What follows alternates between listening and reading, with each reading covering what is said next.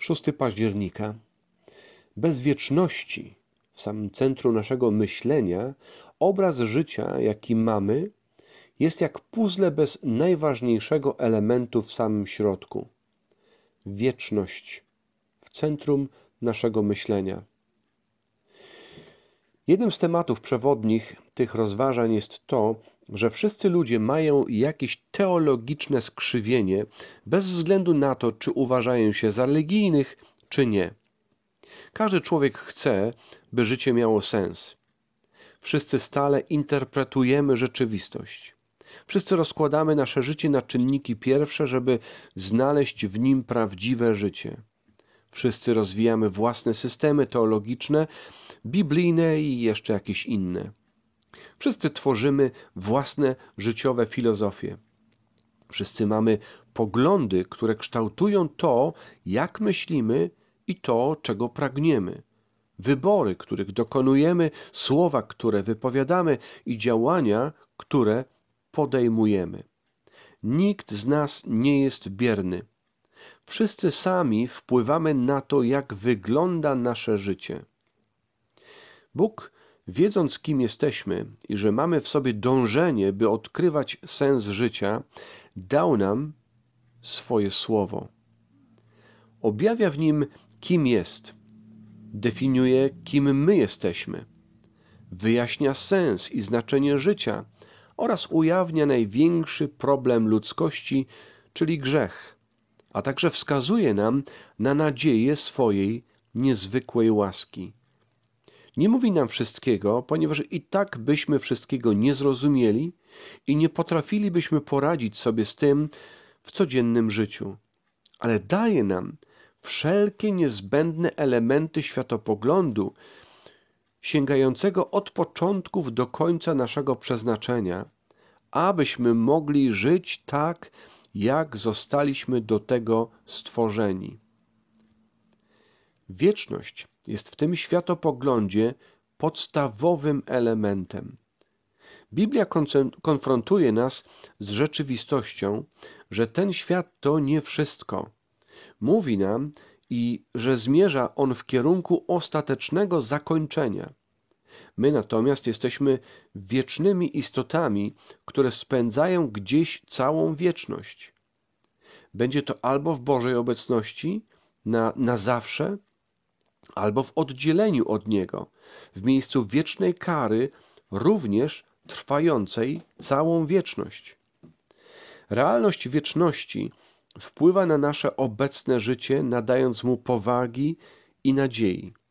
Twój sposób życia jest ważny, ponieważ po nim następuje wieczność.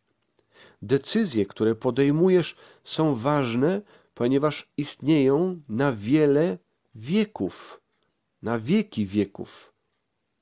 Sprawy, którym oddajesz swoje serce, są istotne, ponieważ czeka nas wieczne jutro. Po prostu nie da się wyznawać światopoglądu, w którym liczy się tylko przyjemność danej chwili i jednocześnie wierzyć w życie wieczne. W świetle wieczności zapominanie o Bogu i życie tylko dla siebie nie ma sensu.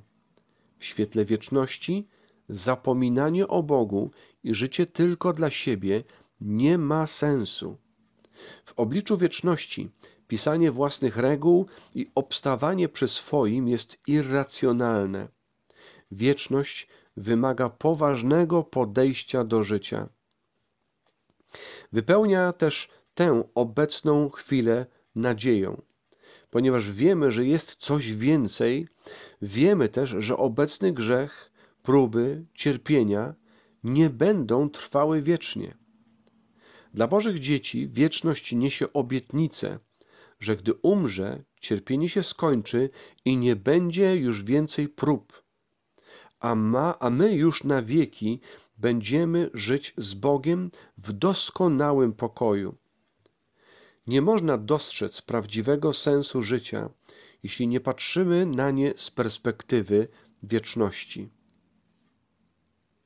Jak mówi Pan Jezus pod koniec życia, obyśmy usłyszeli takie słowa: Wejdź do radości Pana swego. Ale teraz Ewangelia Jana, piąty rozdział od dziewiętnastego wiersza. Ewangelia Jana, piąty rozdział od dziewiętnastego wiersza. Jezus dodał więc, zapewniam was, Syn sam z siebie niczego nie może uczynić. Robi tylko to, co widzi u Ojca. Co więc Ojciec robi, to robi i Syn.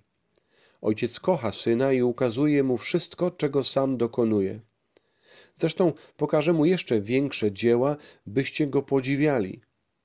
Podobnie jak Ojciec wskrzesza umarłych i daje im życie, tak i Syn daje życie tym, którym sam chce.